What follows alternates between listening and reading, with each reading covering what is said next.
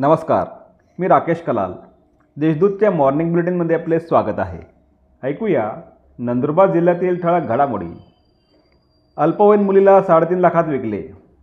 तेलखिडीचा अठ्ठारीपाडा तालुका धडगाव येथील सोळा वर्षीय अल्पवयीन मुलीला लग्नासाठी तीन लाख साठ हजार रुपयांमध्ये विक्री करून तिच्यावर वेळोवेळी बलात्कार केल्याप्रकरणी सहा जणांविरुद्ध गुन्हा दाखल करण्यात आला आहे.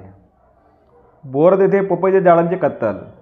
बोरद तालुका तळोदा येथे एका शेतकऱ्याच्या शेतात अज्ञात बाधाफिरूने सुमारे पस्तीस पपईच्या वृक्षांची कत्तल केली.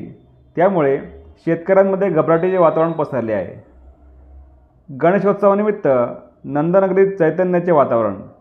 गणेशोत्सवाच्या पार्श्वभूमीवर सर्वत्र चैतन्याचे वातावरण पसरले आहे.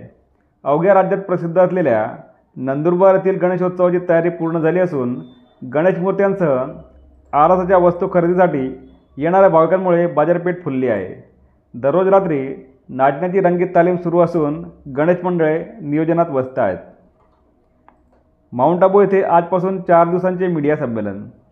माउंट आबू येथील प्रजापिता ब्रह्मकुमारी ईश्वरीय विश्वविद्यालय संस्थेतर्फे चार दिवसीय राष्ट्रीय मीडिया संमेलनास आज दिनांक तीस ऑगस्टपासून सुरुवात होत आहे.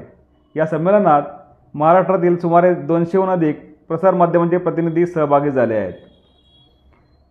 नंदुरबार तालुक्यात सरपंच पदासाठी एकतीस तर सदस्यपदासाठी एकशे सदुसष्ट उमेदवारी अर्ज दाखल.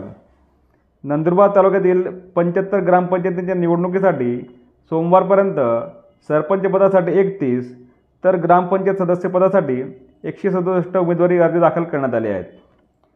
शहादा तालुक्यात सरपंच पदासाठी चोपन्न तर सदस्यपदासाठी एकशे साठ उमेदवारी अर्ज.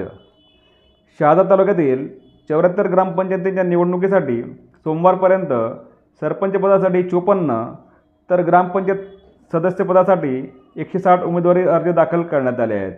या होत्या आजच्या ठळक घडामोडी. अधिक माहिती आणि देशविदेशातील ताज्या घडामोडींसाठी देशदूत डॉट कॉम या संकेतस्थळाला भेट द्या. तसेच वाचत राहा दैनिक देशदूत. धन्यवाद.